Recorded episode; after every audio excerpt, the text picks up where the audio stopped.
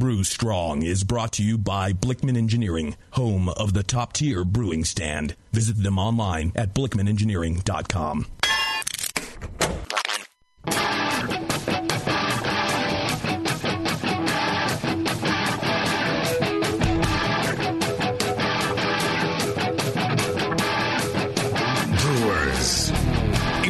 for the beer radio you've been looking for. This is the show that dispels myths, tackles the toughest topics, and makes no apologies for geeking out on beer. Hosted by two guys that drink before they think Jamil Zainasheff and John Palmer. This is Brew Strong.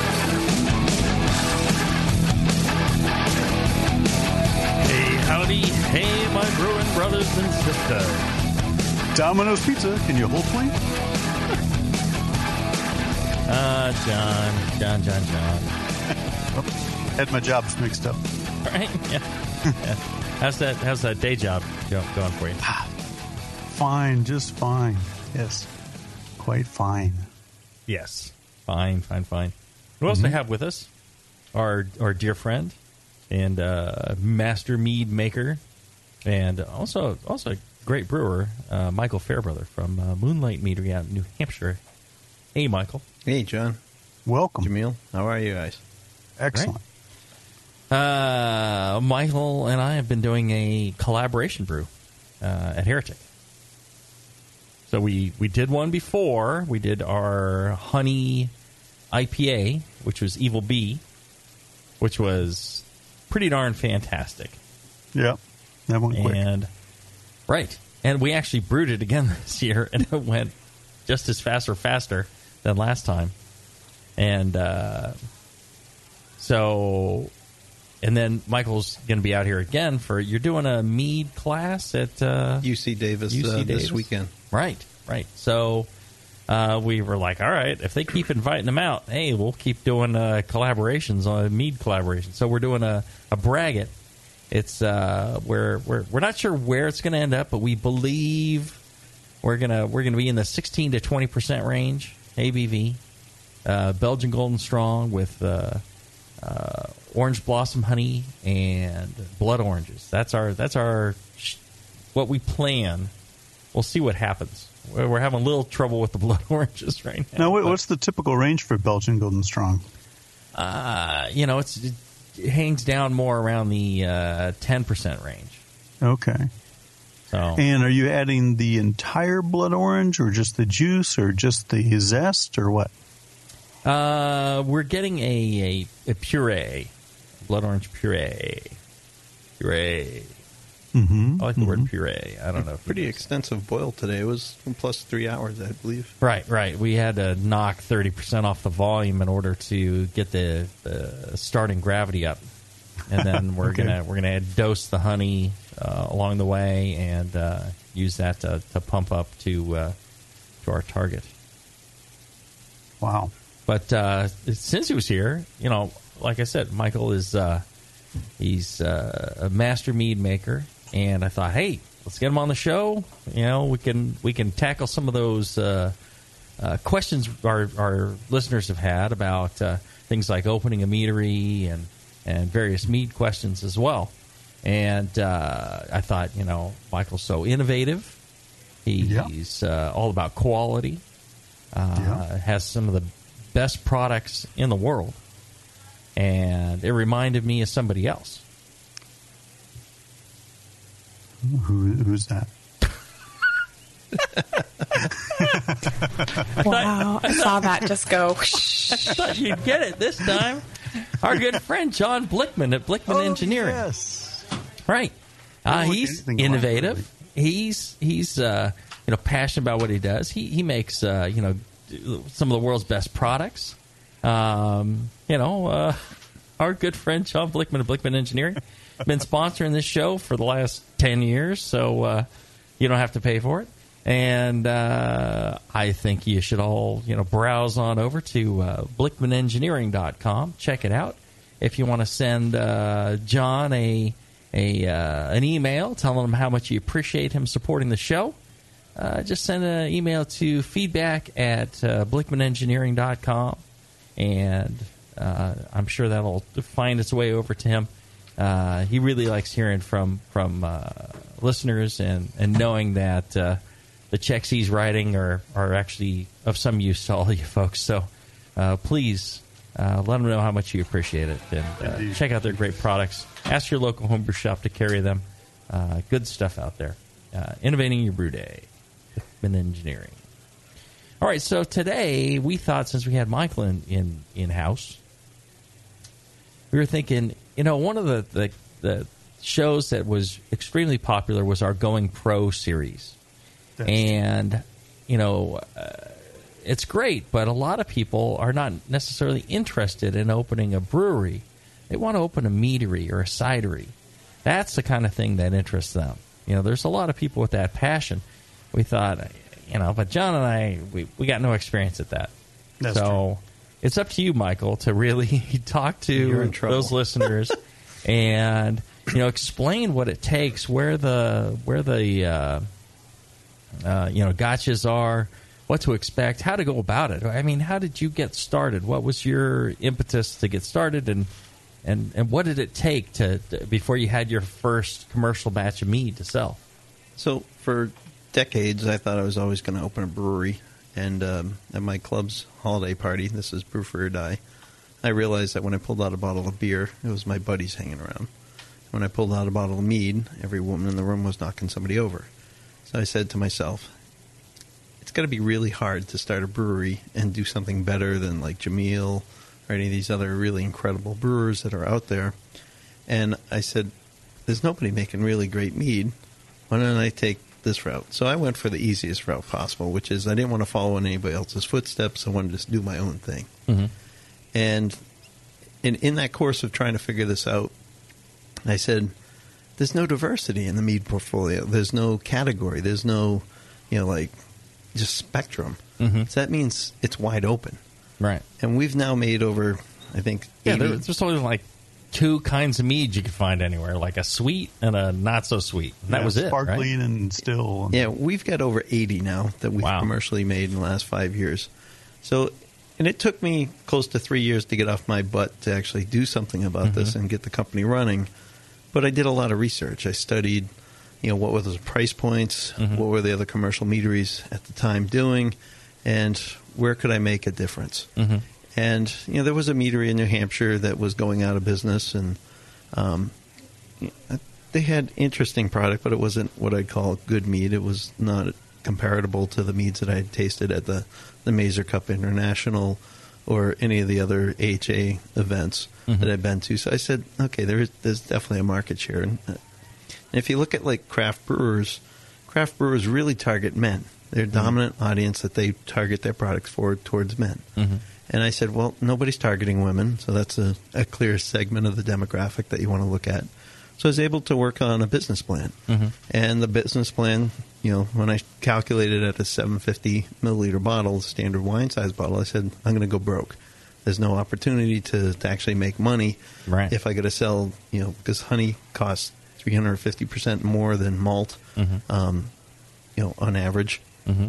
if not more. So how can I make this profitable? So I said smaller bottle size, 375 milliliter bottle. Right. It'll be attractive to women. It'll be price point under twenty dollars a bottle, because you know if you're targeting guys and you're saying twenty dollar beer bottle, good luck. Mm-hmm. You know, but if you're targeting women under twenty dollars, I mean, guys, think how many ladies you know have shoes for every every bloody occasion you can think of.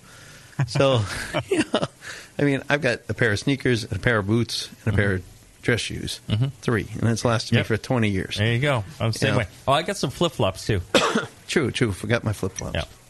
So, um, yeah, I, I, I worked this through in my head, worked through the plan, and it made sense. Mm-hmm. And I opened commercial production May of, of 2010. But before I started commercial production, I had to figure out how to go about getting my license mm-hmm. and getting all this other stuff I was going to need. And I have never done this, and I was a little intimidated, didn't have a lot of resources, so I basically said, "Look, I'm smart enough to figure out how to do things. I'll just do this my own."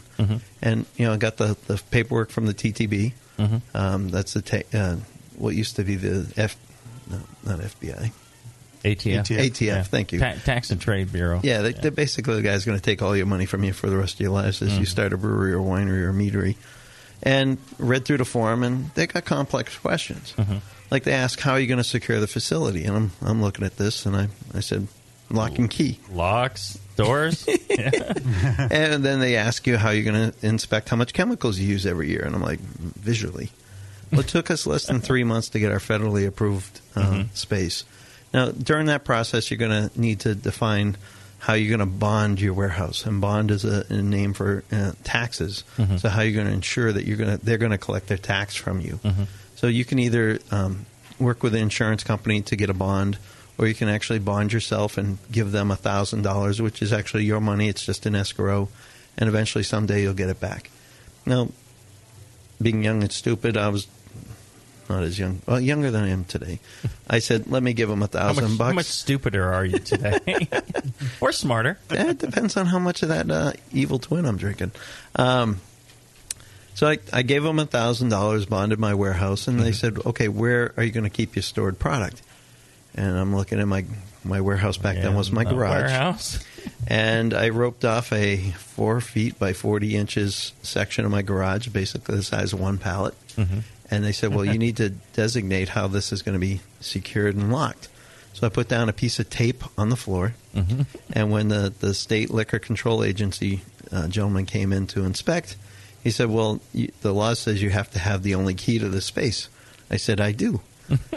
and I have the only key to the door to get into the space Right. where the Bonded Winery is. I'm So- the only person. Yes. So it's it's it's just never be intimidated by the questions. Think Mm-hmm. of how you can answer them the cleanest and clearest way possible Mm-hmm. while still being truthful. Right. And so we did all that, and That's then good advice for you know any kind of application you're you're looking at. I think. Yeah, because nobody beer wants or- to have all the complexities, the lawyers and the legalese that they Mm-hmm. put in front of them, and and so literally this was December seventeenth that I got the green light from the state of New Hampshire Mm-hmm. to, uh, or at least my town, to to start my winery in my garage, and it took us till May twentieth to get my state and federal um, licenses, and we started production. Mhm. And within three months, the first batch was ready for sale, and everybody's asking me, "Well, how much are you going to price that bottle for?" Mhm. And you know, we had some reporters in because it's always a good idea to think about how you're going to advertise that you're in business. Right. And so we were networking with the local town paper, and the the reporter called me and she said, "Well, I'd like to buy a bottle. How much is it going to be?" And I'm just off the back of a napkin. I said sixteen dollars a bottle, and she goes, "Okay, perfect. I'll take four bottles." and that was my first sale. And the next Cleaned di- out your stock. no, not quite. But the next day, I got a two case order from a store, and he sold out uh, a good amount of that product that first day. And he called me back for a second order, and essentially within a day and a half, I'd sold out of my first whole batch. And I ended up quitting my day job the next day. Um, And what did you do? I was a chief operating officer in a software company. Mhm. So I was on the glide path towards retirement, gentlemen and ladies. I, I really just didn't need to screw up, and I would have been there by now. But um, You screwed up by opening a meadery. I screwed up by opening a brewery. We have so much in common. but I've never been happier in my entire life, and um, it takes a lot of work. I don't want to short change anybody that's worked hard in this industry for twenty or more years or less, and it's amazing how much hard work there is. There's nobody that's going to work harder than a business owner, Mm-hmm. Yeah. and and we've never we've never told anyone differently on that score either. I mean, uh, whether it's uh, nano brewer, microbrewer, you know, micromeadery, uh, it's it is a lot of hard work. I think the uh, the uh, so I'm now president of the American Mead Maker Association, and the, the national average for meaderies in this country is to produce and sell about hundred thousand dollars worth of mead per year. That's extremely hard to make a living. Right. If if that's all you're doing in gross sales, take away all the expenses, you probably need to keep your day job to make that work. Mhm. Now, there are several of us that are doing 10, 20, 30, 40 fold more than that. And it takes being creative. You never have to, you never give up. If somebody puts whatever problem in front of you, you find a solution to it. And I mean, from everything, like we were told we couldn't make our Kurt's apple pie mead in the state of New Hampshire because it was over 16% alcohol and didn't have any grapes in it. so I called one of my state representatives and I said, you know, why is this law like this? Yeah, and he told you, well, because uh, you know such and such, uh, or you know whoever owned the grapes, or you know, it's always one of those things. They basically wanted me to lower the alcohol level. And so I said, well, instead of that, how about we try to get the law changed? And so I went through the process to get the law changed, and we succeeded. Mhm. And then they gave the, the, the very last day of the, the bill signing, another brewery snuck in and got a piece of their legislation tacked onto it, which was great for them. Mhm. And then at the day the governor signed the, the, the law that was basically entitled in the name of my meadery, they gave the signed copy to the other brewery because they you know, were bigger and more clout favored. So, Ah. so don't take these things personally, like I have, but you know, take them as a opportunity to learn to market and network and build yourself. Right.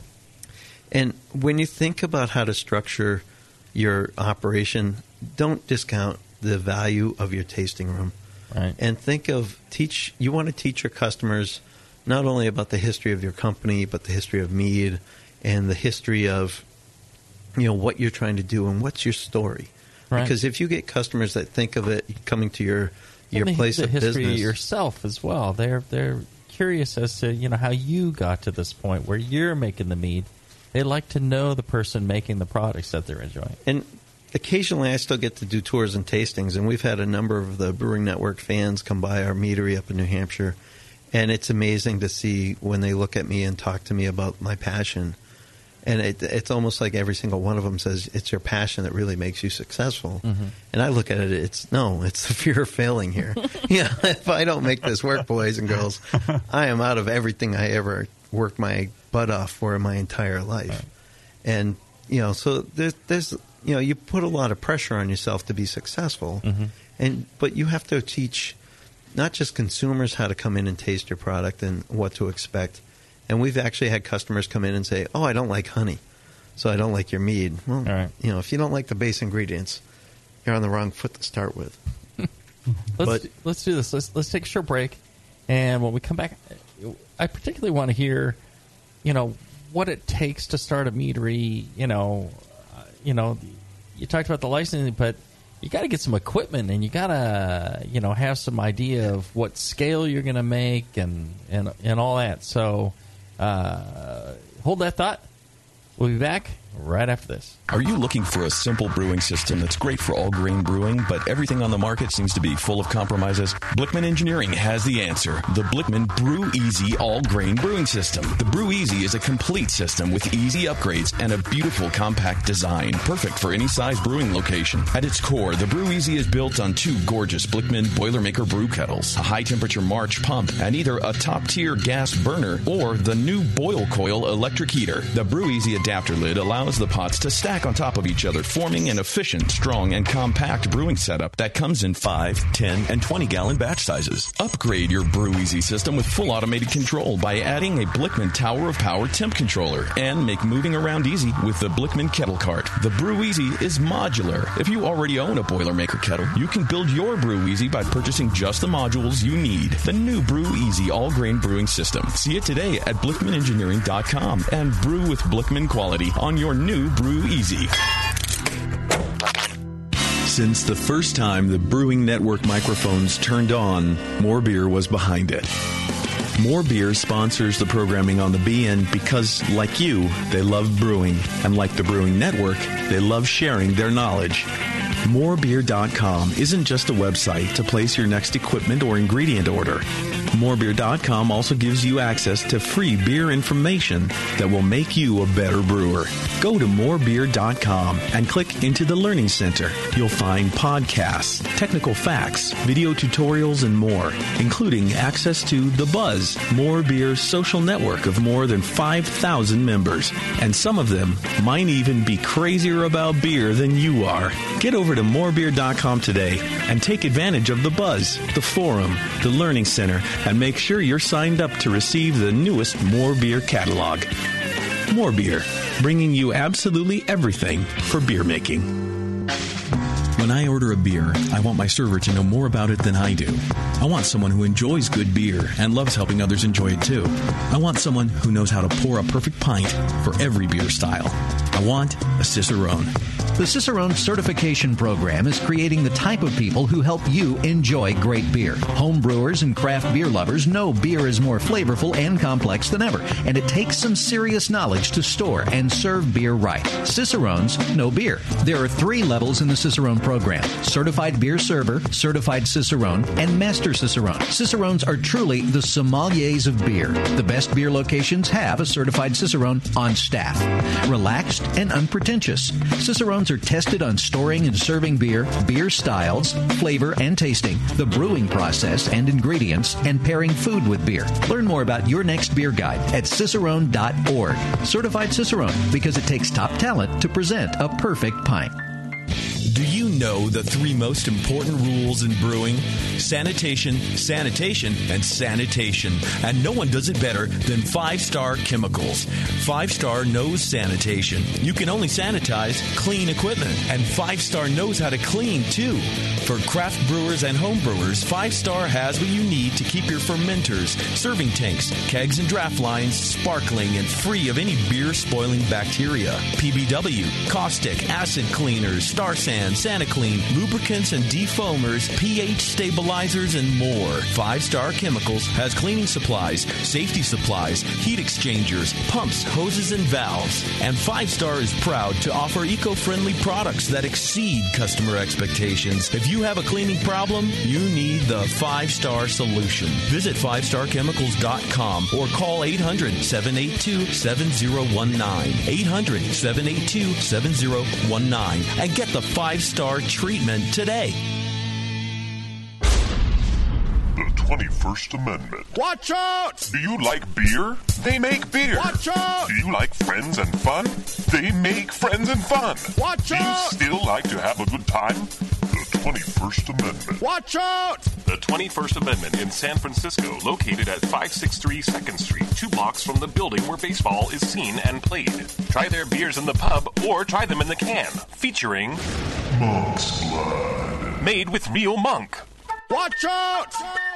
So why not have the best time of your life? Go to the 21A and Shaun O'Sullivan will personally greet you with a can of Monk's Blood. The 21st Amendment. Watch out! This advertisement is not in any way affiliated nor associated with the 21st Amendment Bar and Pub, nor its subsidiaries or affiliates. This telecast is not copywritten by the 21st Amendment for the private use of the Brewing Network. Any use of this telecast without Jamil Zainasheff's consent is prohibited. Suck it, JP. Back to the beer guys that make other beer guys look like wine guys. Brew strong.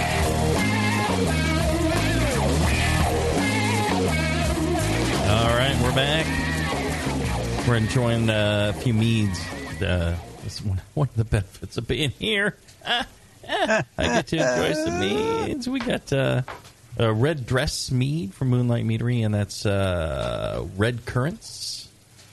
The desire, which is black currants, black cherries, and Blueberries. blueberries. Pretty good for somebody who just read it off the bottle. And uh, uh, wild, which is a uh, honey uh, heather honey from Scotland with uh, blueberries. Right. All excellent. My favorite's the red dress, though. That's the one that's got the a bit more acidity. It's very uh, almost Belgian sourish, but not sour. I mean, it's got a nice, bal- a really nice balance to it. The The- tartness of the currants helps helps balance it. Yeah, Yeah, oh yeah, yeah. exactly and the the uh, the desire, the one with the uh, the the black currants and the and the uh, black cherry, um, that one I really like because it's got this kind of jammy wine like. I, I like red wines with a lot of uh, kind of jammy character to it. And this has got that uh, in spades, and it's you know it's still got a great balance to it. A little sweeter than the red dress, and then the wild is that's unique. Got a lot of character to it.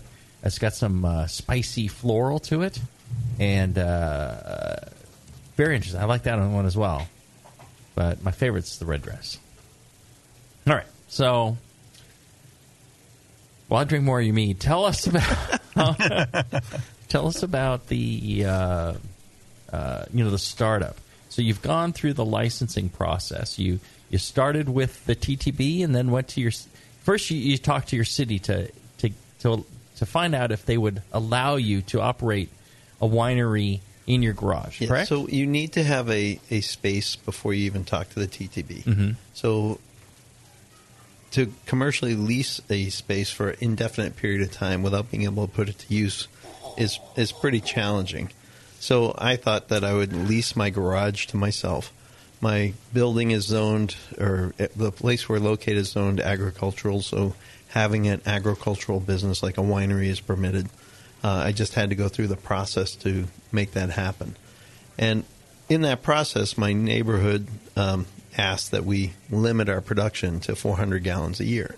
So when I ran my business plan, I ran it at 400 gallons a year. How could I make this work and still keep my mortgage and everything? And I was planning on keeping my day job.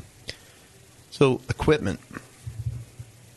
I looked at. All right, so so you you you got the city to okay setting up the winery in the garage. You got the they you had to you know uh, apply for a variance or something. Uh, I didn't need a variance because Okay. of the zoning. All right, but it still went out for opinion out in the community or something. Yeah, my neighbors showed up at the uh, at the the meeting, Mhm. and you know I'd never done this before, so I thought they were going to be there to support me. And uh, when I They're there to punch you in the peaches. Yeah. yeah, I walked over to the group of six walking through the door, and should have realized that a group of six people walking in through at the same time was not a good sign. But and I said thank you for coming and really appreciate your support. And the first lady in line, she looked at me and she said, "It's not personal." And I'm like, "What are you talking about?" And she said, "We don't want a winery in our neighborhood." it was like, "Why? Why on earth could? What's the problem here?" And she said, "We'll get our chance to talk and." we'll we'll we'll say our piece. Right. so I went back to my chair and tried not to have a nervous breakdown over this because uh, I mean, Right. This There's is like only my- so much you can control This- what other people do. But and this was my life dream, right? The the start, and here I got somebody trying to block me Mm-hmm. from starting, and and yeah, it bothered me.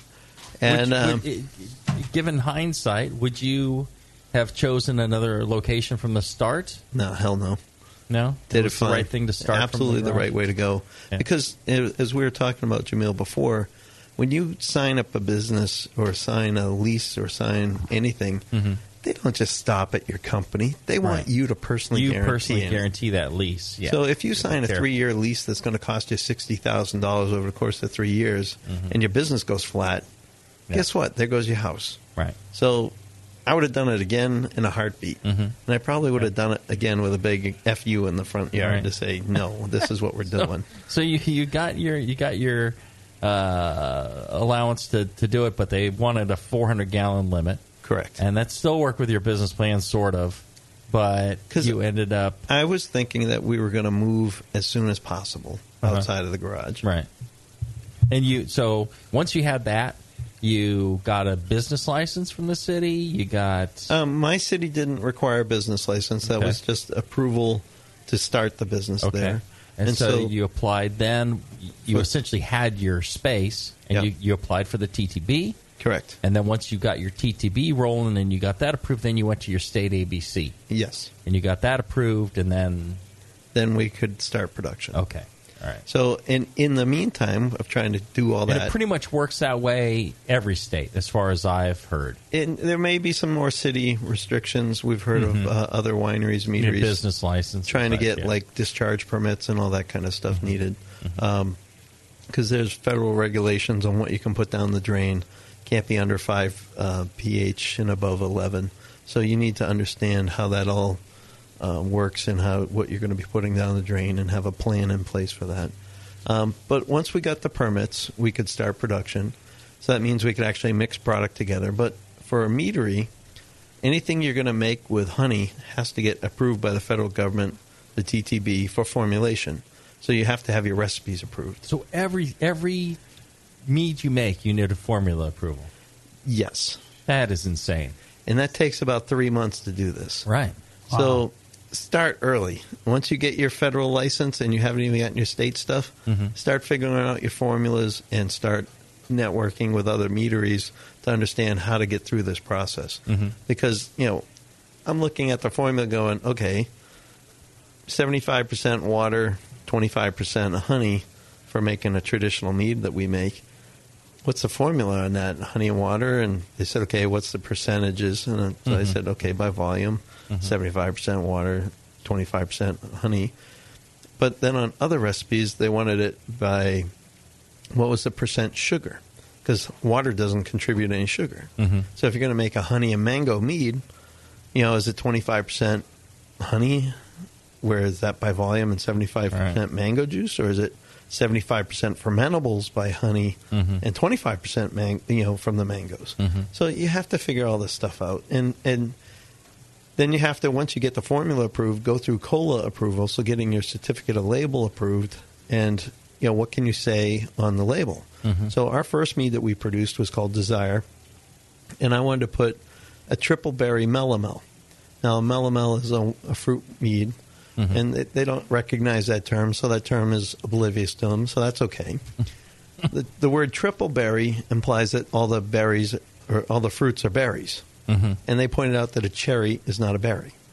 So I couldn't call it triple berry melomel in the Because you really names. be, you'd really be screwing the consumer. They'd expect three berries in there, and damn it, you slipped in a cherry.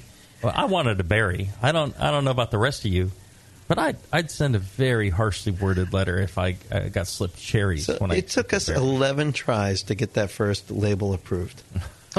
and they literally objected to my my language where I said the berry like flavors and they said you're not using berry flavorings and I I, I bit my tongue Mhm. as I'm trying to realize that fighting with them was not the right, Right, solution right. to getting Yeah, this yeah. to happen. So They're very literal and very particular about the meaning of every last little word or punctuation. But and this is where the American Mead Maker Association has really kind of helped break down some doorways. There's now a TTB FAQ for mead makers Mhm. that talks about what you can and can't say. So, like before, you couldn't say a blueberry, blackberry, cherry mead. You had to Mhm. say a blueberry, blackberry, cherry, honey wine. Now you can use the word mead instead of honey wine. Nice. So as long as you got mead at the end of the, the Mm-hmm. definition, and you can then list the fruits or any adjuncts that you might use in the addition to making it. Because honestly, I don't think the TTB is trying to stop anybody from you know making what they want to make and getting it out there and having good sales and all that. I mean, they want to collect their taxes, but they they're very literal to the letter of the law, and that's their job. And so it's kind of like it seems really bizarre at times and insane at times, but it's really just somebody just trying to implement what they've been told they have to do. And and just Oh. like when I started, you know, I was I don't think there's any actual, you know, like animosity or you know, they're not actually aggressively trying to stop somebody. When I started, there were a few meaderies owners that I knew and called on a pretty consistent basis. Brad from B. Nektar, um, you know, was very helpful to me in understanding how to get through some of this and answer some basic questions. And that's what the American Mead Maker Association is for, Mhm. which is to help people that are tr- contemplating this and getting through it or attending a course like the one being offered at the Robert Mondavi Institute at UC Davis on an introduction to mead making. Now, is that for commercial brewers or commercial mead makers or home mead makers? Um, it's really a novice based class now. Uh-huh. So it's geared towards both um, those that are looking to go pro Mhm. as well as, you know, complete novice homebrewers. hmm And what's great about the course is they've got, you know, really professionals now like Ken Schramm, Michael Faul, and myself Yourself, yeah. uh, to be there to talk about mead and to share our history. Uh, there's a lot of um, after hours meetings that happen where people talk and share information, and and you know, I'm just honored to be a part of the group that get to talk and help people get to mm-hmm. that next level. Mm-hmm. And I've probably helped over a dozen meaderies this past year that have called me, asked me to come up to work for me for an internship, Mhm. so that I can help train them on, you know, how do we do this? What are we doing? And and just like I was talking to Chris at, today at your brewery, it's amazing what you can learn by being in somebody else's shop to mm-hmm. see what they're doing, whether Right. it's the ball valves being on the hoses or you know you know all the the different aspects of it. Now, but there's so much more into what do you need to start? Like, how do you plan? Uh-huh. How much capital? Right. What are you going to plan for equipment? Right. How how can you scale up? What happens when you go from five gallons to five hundred So, gallons? what what volume did you start at in your garage? So the first we had 72 five gallon carboys is what we started with. so there was a um, uh, like a brew on premise uh, wine shop type place that had uh, got, was going out of business, and they had a ton of carboys. Mhm. And so I bought 72 carboys, and and so that's how we started. And um, I was buying my honey in 600 pound drums at the time, so I had to buy a honey. Um, it's it's a uh, drum tilt, Mhm. or you basically Like flips over. the, the Yeah. drum sits on, so the spigot is lower. right? Yeah. And the challenges with a 600 pound drum of honey is getting the honey out of the drum Mm-hmm. and not breaking a leg or smashing or pulverizing yourself as you try to flip this barrel on its I'm side. Mm-hmm. sure Now- you didn't have a forklift or any of that. you know, many of you might have seen me on uh, my website or over the years on, on many of the, the brewing um, forums and such. I'm 250 pounds. I'm a big boy. And when I try to flip over a barrel of honey that's 600 pounds, I barely make a dent in it. So my friend would jump onto my back, and the two of us would get the thing onto its side. Um, and the hard part of pouring honey out of a drum is remembering that it's flowing at a slow pace, and you have to swap the bucket out because you get distracted because Mhm. it's taking five to ten minutes. But so you need a honey drum or way to extract the honey out of whatever container it might be. I'd highly recommend five gallon buckets to start with um, because you can manually lift that. Usually it's about 60 pounds a bucket. And um, we went with a um, no sulfite um, method or no heat method of making our mead. So we didn't have to buy heaters. We didn't have to buy a lot of chemicals. We'd essentially just dilute the honey with the warm water and and cool it down to about 65 degrees and pitch our yeast. Mhm. And uh, instead of having uh, temperature control uh, on each tank, I had a, a, a air conditioner in the room. So I was able to get started for I'd say about 15 grand out of pocket. So that included, you know, leasing my space from myself to the to the company, getting my TTB bond, Mhm. uh, getting all the licensing fees paid for, uh, equipment, um, use my own personal vehicles. So you know, 15 grand was my conservative effort to, Mhm. to get going. That's cheap. So it's not a lot of money. Yeah. Now, would I recommend that today? no. You know, but you don't need a quarter million dollars or, you know, three quarters of a million dollars like I have vested now into a business, but you don't need to try to grow your business to be this multinational, international conglomerate, you know, big ass company. How am I going to afford my private jet? Yeah, well, I'm not worried about jets at this point, but I have 14 employees and we distribute in 36 states in this country. We started exporting to Japan, China for two years now. We've been over at uh, Caliber um, distributing in Australia. And the Australians are great because they really enjoy a great product, and they actually flew me over to talk about my meads at their conference. Mhm. Um, but knowing how to market your company is going to be a really key asset to yourself. But Mhm. knowing how to make quality product is is paramount. If you can't put quality in, you're never going to get quality out. And just like the ingredients of making a really good beer, the same thing applies for the meads. So it's really crucial that you know your beekeepers or know the quality of the honey that you're getting. Um, understand chemistry so you can make a balanced product like Jamil, you were talking about red dress and Mhm. how balanced the, the acidity level is. Well, Mhm. that's coming f- with no acids added, Mhm. just from the addition of the fruit and knowing how to balance that out and the ratios. Now, do you do uh, uh, acid titration on your on your meads to No. see what your total acid is? You do all by by just taste. Taste. Mhm. So my mother taught me how to cook as a child and, and taught me to think about flavors. And as as a teenager, I wanted to become a chef. And I was like, damn it, I'm going to become this world's greatest chef and I'm going to go for this. And when I was 14, I started working in a restaurant and I was so excited because, you know, there was an entry point in. And I started in the middle of June. And June in New Hampshire towards June and July are pretty hot and sticky. and a restaurant with the heat going, the ovens, it's ungodly hot. So 230, 240 pounds in a really hot kitchen. I decided almost instantaneously that cooking was not in my career path because it was not comfortable and I wanted to get out of it. And I thought, okay, computer science, nice and cool, air conditioning, I'm going into computer science. So um, having that ability to think about flavors almost three dimensional Mm-hmm. isn't a requirement, but it really helps. Mhm. You have to know if what you like is good or not. And because everybody and their brother are going to give you an opinion. Mhm. And you have to be able to discern about who matters and who doesn't.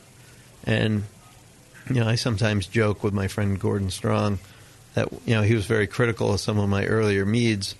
And on the last time I joked with him about this, and so I don't joke anymore, uh, he said, Well, you weren't that good back then. And, yeah, that, That's Gordon. yeah, that's that's yeah, a you suck fair balls. comment. Yeah, You know? that'll, that'll be him. And um, but you know we're great friends, and I think his opinion does count. Hmm. But as a mead maker, it didn't persuade me from stopping to try to make what I was making. Right. So you have, You have to have that that passion. Yeah. You have to believe that you can do it, and you have to keep driving for it. On the same same aspect, you can't just say to yourself, "Oh, I, you know, no, my uh, my mead's good, and you know, you know, screw all of you." You can't you can't say that either. You know, you have to you have to, you know, be able to take in you know criticism from others. I'll tell you, this is one of the reasons I really like the uh, Doctor Homebrew show is because they they will take in beers and they and meads and anything else, and they'll they'll go through them and give a kind of a uh, uh, you know they'll do a score sheet on them and they'll talk about them. They'll, they kind of tell you why you know this beer's good, why you know why it would not get get a higher score. So that along with a lot of the other shows, the Sour Hour session, uh, the uh, Brewing with Style, all the shows, uh, good shows on the Brewing Network. They're all free, and you know check out all those on the BrewingNetwork.com. Uh, Uh, if you're listening to this, you can download those too and uh, give them a try. Lots to learn out of those shows as well. Speaking of lots to learn, uh, Steve, uh, Porno Steve, um, what is your impression of these these Is fine that based on the that we've been- mustache? Yes, yeah, apparently. based Um, on a lot more is than a- that. I don't know. This is actually my first time drinking mead, so um, Uh-huh. I mean, I've had wine before. It's interesting. Um, Uh-huh. I actually like red wine quite a bit. Um, Mhm. This is, like you said, a lot more jammy. It's jammy. I It's- like it. it's sweeter, Yeah, you know. a lot sweeter. I, I like it a lot more because I tend to like sweeter things too, like stouts Mhm, and mhm. sweet stouts. So this is actually right up my alley in terms of. Right, right. Yeah, the uh, the desire. Usually It's known as that liquid jammy- panty dropper. right. Um, what did you think of the uh, red dress? Little little tartar. Yeah, A little more acidic. Very. It's empty, yeah. so uh, It's- I- maybe you like that one. Yeah, I was saving the um, desire for last. Uh-huh. the wild's interesting too. Right. It's got, got kind of a spicy, floral. Yeah, really kind of- floral. yeah. Had the alcohol well though. Yes, they all do. Fourteen percent about across the board. Oh yeah, I like them. And and for the record, hopefully nobody officially is listening to this. We- Nobody. No one's we, officially We have listening. we have no real listeners. we- you know, it's the, just the, the, three of us. The, the alcohol levels are all listed at fourteen percent and lower Mhm. now. That's because of tax ratios. If it's listed at fourteen point one, it's three times more taxes. Oh, my Yeah, Than it's you listed can at 14. you can waiver plus or minus like a point. two points. Yeah. Okay. Yeah. So you can, if it's tested at let's say sixteen, and then we declare it at fourteen, we're still good. Yep. Yeah. See, now in beer we can waiver, you know, point three. Mm. Point three. Well, maybe I'm reading the laws wrong, but ignorance is bliss, right? Right. uh, there you go. Speaking of bliss, there's those other shows. No. Um, let's do this. Let's take a short break. When we come back, we'll hear more from uh, going pro as a mead or cider maker. Right after this.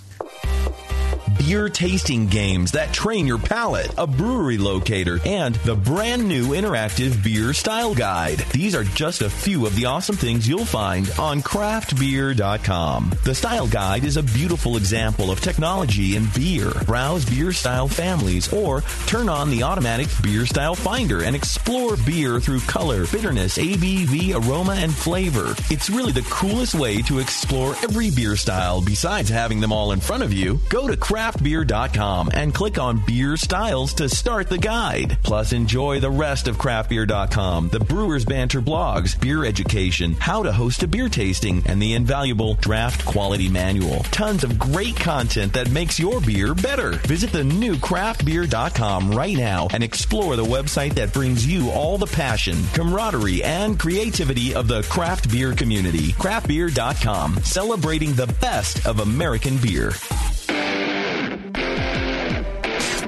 A few things happened 30 years ago.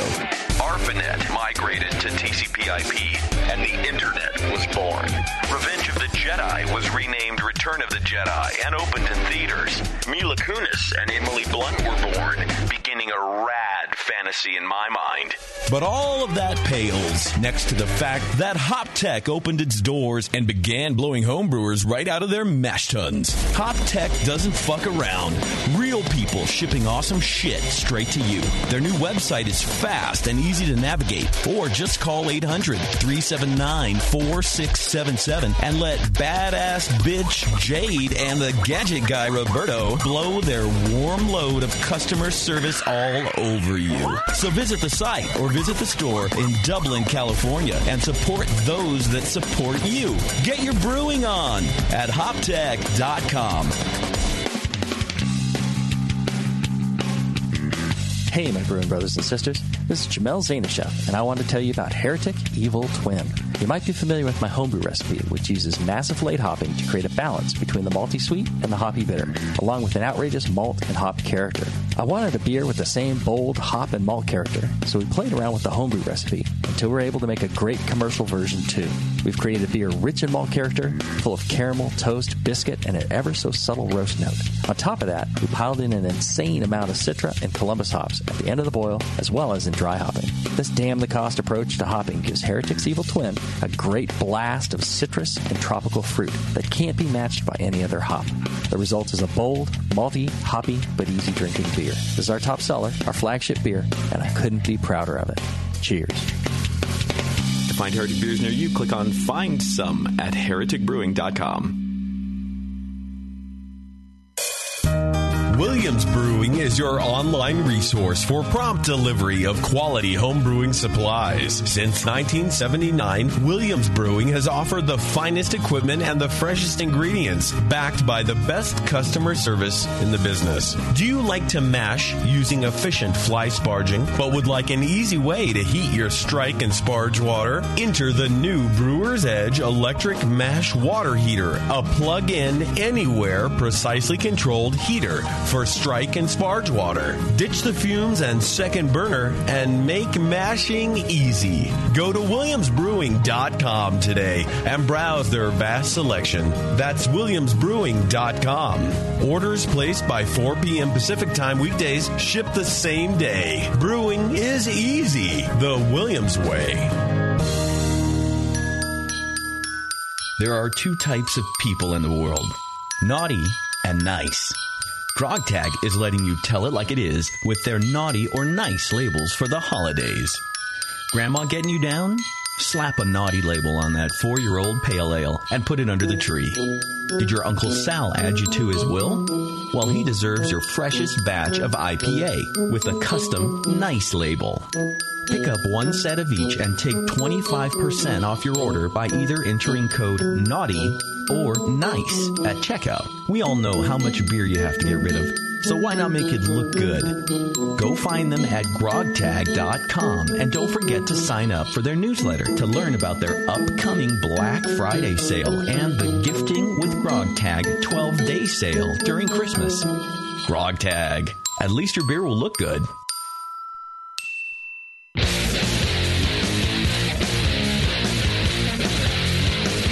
Back to the two guys that know how to turn beer into beer. This is Brew Strong.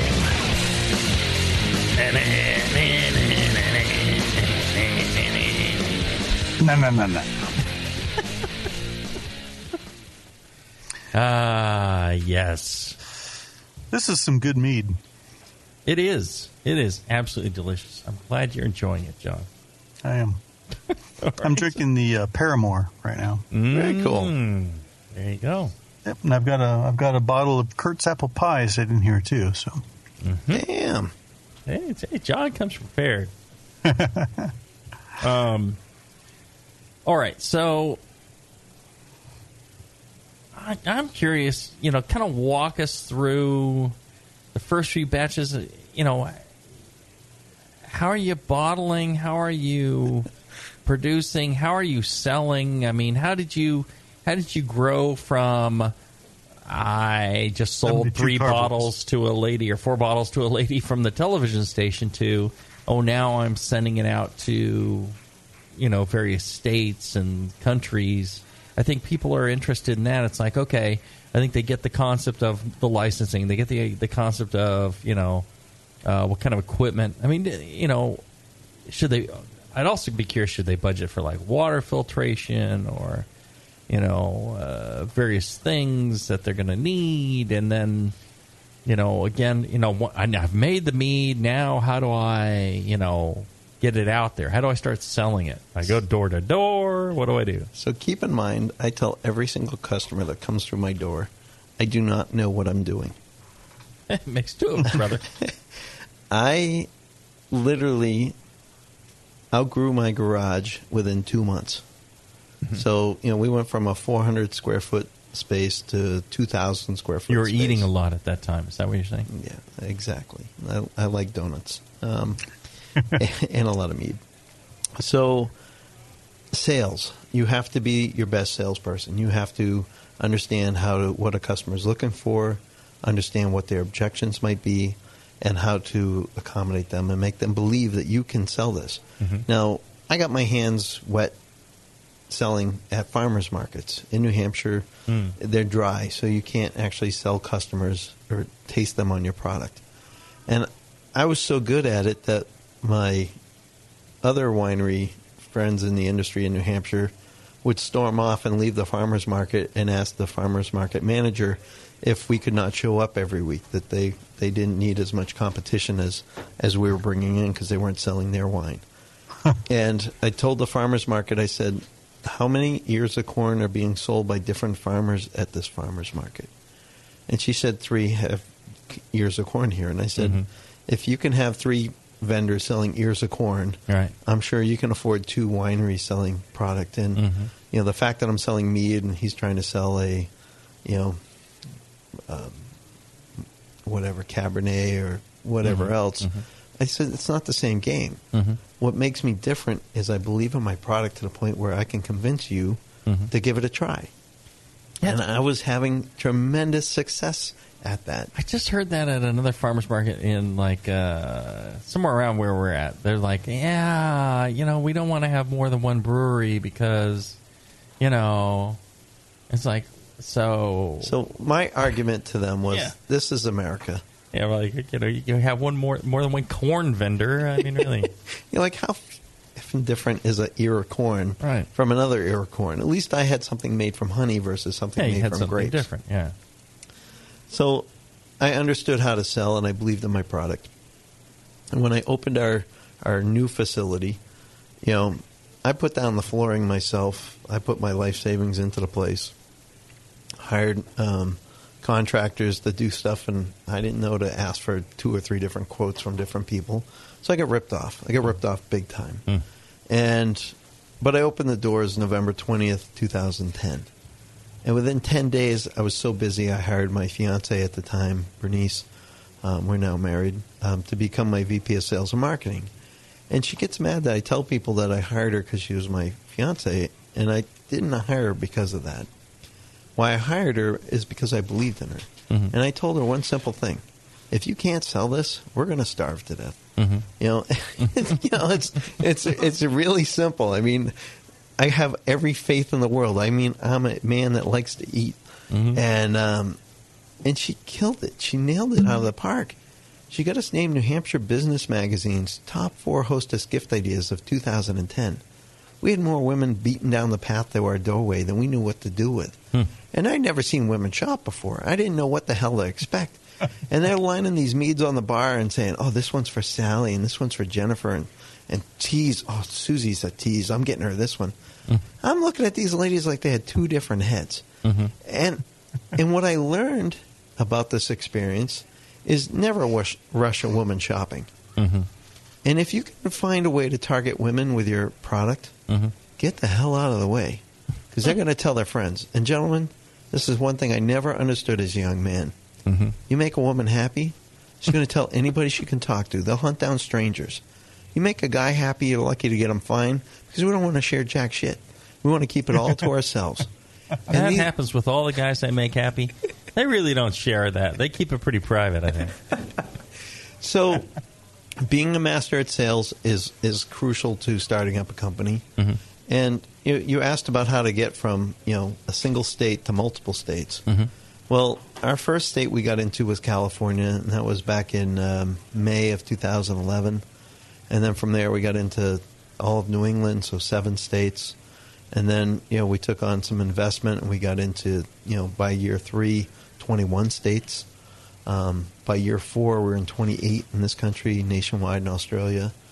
Um, last year, um, I was invited by the Australian National Homebrewers Conference to come out and be a guest speaker. Uh, Vinnie from Russian River was the other guest speaker, along with a gentleman, I can't remember his name, from Fuller's. And just to see my face on the same billboard as Vinnie's in Australia was enough to make me want to cry. Yeah, I mean, Vinnie to me is a god in the He's brewing world. so much better looking than you, too. Too. He's skinny. Right, that would make that would make me cry. He's got hair. I'm, I'm missing all the above. Um, but it was it was that my passion had gotten me this far, Mhm. and passion nothing can fake. You can't fake your passion Mhm. for your business. Mhm. Um, you can fake pretty much everything else, but you you can't make that one up. And from there, we're now fifth year in. This last July, we're in 36 states in this country, and since then, we've bought our first 60 barrel fermenter. Uh, we're now exporting to Japan and China, and the Japanese importer has asked us how many container trucks at a time they can buy. Hmm. So we're looking to buy our first 100 barrel fermenter, and um, it takes a shit ton of money to get from where I was to where I am. Don't have to grow that fast. Mhm. If you want to do this and do it right, stay small, stay local, dominate your local market. You Mhm. don't have to be spread thin like butter all across the world. Mhm. Um, own it and own it deep. And I had thought New Hampshire was probably you know tapped out at this point. We Mhm. kind of dominated it. And my son was looking to change up, and he kind of graduated from college, international business degree. And he said, Dad, I really hate my job. I really need to do something else. I'd love to work for you and show you really kind of what I could do. And Mhm. uh, I know he's my son. And I was like, "Eh, I believe in him because of that. But I said, Look, I'll give you Southern New Hampshire and see what you can do. Mhm. In his first two weeks on the job, he'd done what the previous team hadn't done in six months. Mm. He got us an account that took 12 cases on their first order. Mm. He sold tons of product. And I'm like, you got to be kidding me. Mm. And every since then, every day, every week, there's more and more new accounts and more and more sales.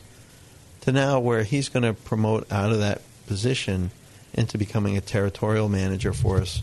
And we're going to send him into places like Oregon and Washington Mhm. and other parts of the country where we know we can see tenfold more increase in sale of product because it's simply a matter of fact of you can't advertise about meat. It's Mhm. wasted money Right. put print and advertising around mead because most people, like 99.9%, don't know what mead is.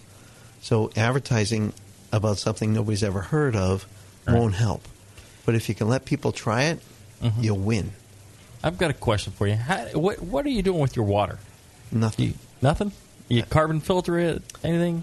Uh, we do now carbon filter, but for the first four years we haven't. Mhm. Um, so the water that we use to mead with um, comes out of a reservoir. Um, it's pretty minimally treated. Mhm. Um, I can't smell the chlorine or uh, chloramine that might be in it, Mhm. so it's pretty light. Mhm. Um, I noticed that when I was here in um, Fairfield last night, taking a glass of water out of the hotel sink um, that I could. So ideally, you don't want to be able to smell that. Right.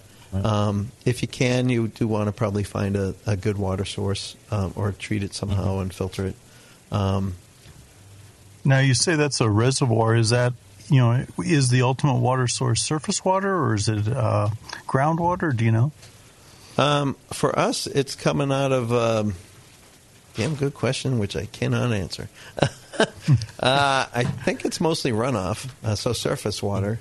Uh, there may be some. Um, yeah, it's got to be surface water because we're having a bit of a drought in New England. Um, nothing like you guys are having here, but I'd say the water table's down about six feet.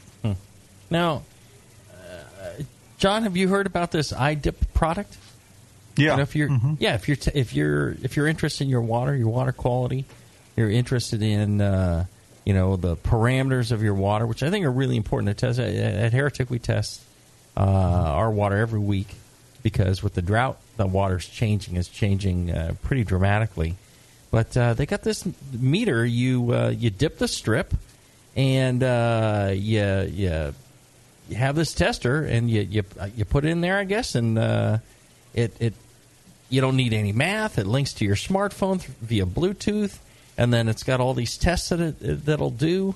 Um, there's like 34 different water tests, and uh, uh, four of them come preloaded, but there's there's more available. And then you only need like four mil of water, and each test is is done with these pre-treated strips, uh, specific for each test, and uh, you don't count drops or anything. You, you you dip and you and you read. It does things like uh, total alkalinity, chloride, calcium hardness, pH, sulfate, uh, a bunch more. Uh, you can uh, check them out at uh, smartbrewkit.com. Uh, you can enter code TBN15 to receive free shipping and a free bottle of reagent Sounds like something with your orders. order. Uh, $70 value for the, using that code TBN15. So smartbrewkit.com. Uh, you know, it's the only uh, uh, photometer on the on the market that harnesses uh, you know the power of your smartphone. So you know that kind of helps drop the price, and uh, you know gives you a pretty pretty dramatic uh, calculation there. So yeah, it's cool. a color, color-based test. It's um, yeah, handy little device. Right. So there you go. I I have not seen it. I have not tried it, but uh, it sounds pretty interesting. Uh, you know, an easy way to uh, get your get your water testing done. Let's do this. Let's take our, our last break, and when we come back, Michael, I want from you in a nutshell. Put in your nutshell your advice for people wanting to go pro in the mead and cider arenas. Got it. You know, your your three points of wisdom when we come back after this. Ken Grossman of Sierra Nevada Brewing Company says making great beer is hard. Making the same great beer every day is harder. Brewers Publications announces its latest release for breweries of any type and size. Quality Management, an essential guide for brewers by Mary Pellettieri. Proper quality management for small, regional, and national breweries is critical. Whether you are an established business or brand new, learn the best ways to create and manage a quality system in your brewery. This book will guide you in developing a comprehensive program that will grow with your brewery, help ensure quality processes in the brewery, and continue providing great beer for your fans. Quality management for breweries is critical for continued success. This guidebook teaches you to integrate quality management in every level of the operation. It will guide you in developing a comprehensive program to ensure quality processes in your brewery. Quality Management, an essential guide for brewers, now available from Brewers Publications. Learn more at brewerspublications.com. Your support of the Brewing Network means everything to us. We couldn't produce shows without you. And we love giving you something extra for that support, like Brew Your Own magazine. You already know it's a great brewing magazine full of recipes, equipment how to's, discussions of beer styles, and brewing techniques. Whether you're new to brewing and just starting out or you're an old pro, you'll always learn something from the articles in Brew Your Own. Plus, their amazing special issues like plans for building a Brutus 10 system, 250 classic clone recipes, and the Homebrewer's Answer Book. Brew Your Own magazine and BYO.com are awesome resources for any brewer, whether for yourself or as a gift when you subscribe or resubscribe from the Brewing Network homepage, you directly support programs like this. Get a great magazine and support the Brewing Network. Subscribe to Brew Your Own right from the brewingnetwork.com. Say hello to my little friend. You've heard about White Labs Pure Pitch Yeast. Pure Pitch is yeast grown right in its final packaging. That means yeast that has never been exposed to the environment. And White Labs Pure Pitch yeast for homebrewers is now available to everyone at homebrew retailers nationwide. Easy to use, perfectly sized, and ready to pitch. White Labs yeast packaged using their Flex Cell process ensures the purest yeast on the market. Visit whitelabs.com to learn more about Pure Pitch, Flex Cell technology, and how it's created.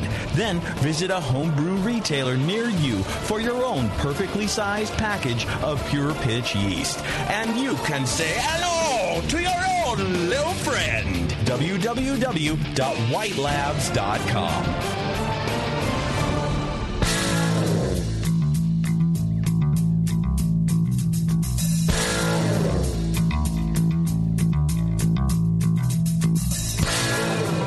To brew has never been so disgusting. This is Brew Strong. All right, we're back. We're enjoying. Uh, Michael Fairbrother from uh, Moonlight Meadery is talking with us about uh, going pro in the mead world. We've talked about that uh, uh, ad nauseum about the, the beer world, but uh, not not in the mead world. Michael, let me let me ask you a question: Are you getting enough? Yes. Oh, but I bet you'd love more, right? Oh, I always want to make a lady happier. There you go. Well, Adam and Eve wants to give you more. That's what I'm talking about. And as a matter of fact, Adam and Eve is going to give you 10 free gifts. 10. All you got to do is use the offer code Jamil, J A M I L, at adamandeve.com. Here's what you're going to get you're going to get uh, six free adult DVDs. Six! Count them six! Not one, not two, not three, not four, not five, but six adult DVDs. Damn. All sorts of interesting categories. You're going to get a free gift for her.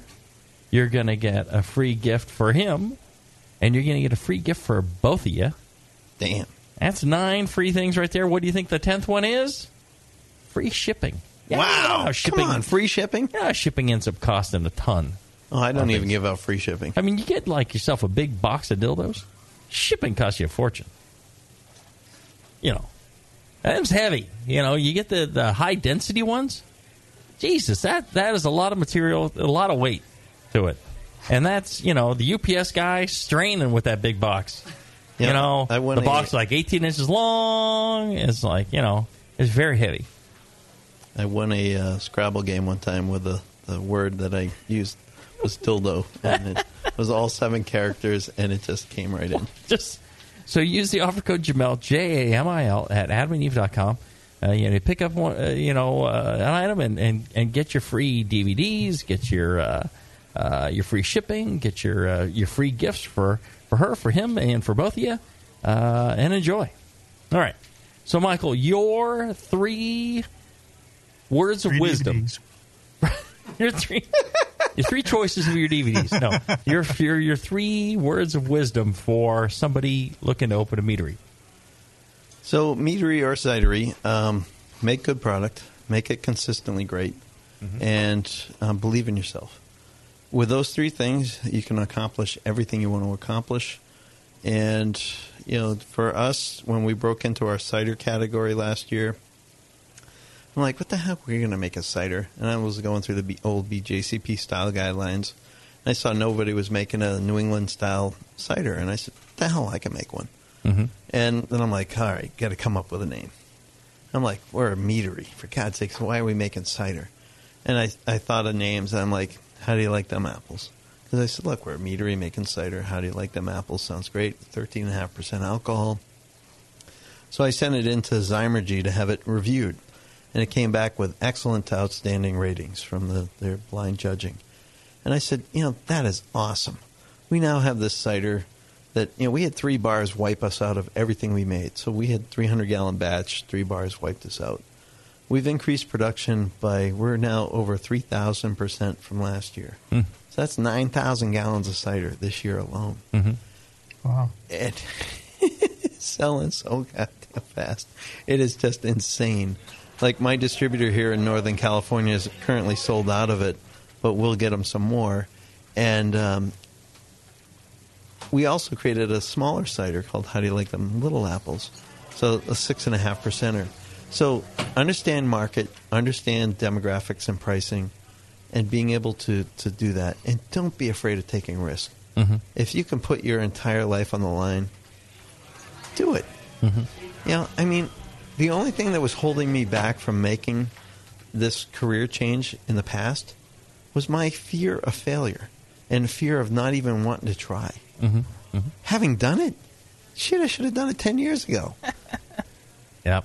Well, there you go. Good advice. Thank you, uh, Michael, for being uh, here on the show with us today. Uh, Taking the Excellent. time Thank to you come very by. much. Brew strong, mead stronger. If you're if you're uh, if you're listening live, stay tuned. We got another episode coming up with uh, Michael Fairbrother from Moonlight Meadery.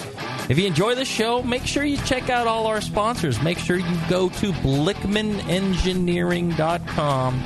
Look at their great stuff. Send them an email, feedback at BlickmanEngineering.com. Tell them how much you enjoy the show and that they pay for it so you don't have to. Check out the Brewing Network store, thebrewingnetwork.com slash store. There's hoodies, there's hats, there's there's growlers, there's glassware. There's so many good things in there that when you buy that stuff, you get yourself a great gift and all of the profits go to the bottom line of the Brewing Network and keep shows like this on the air. So uh, uh, don't hesitate. Do it now. Until then, everybody, brew strong. Brew Mead stronger.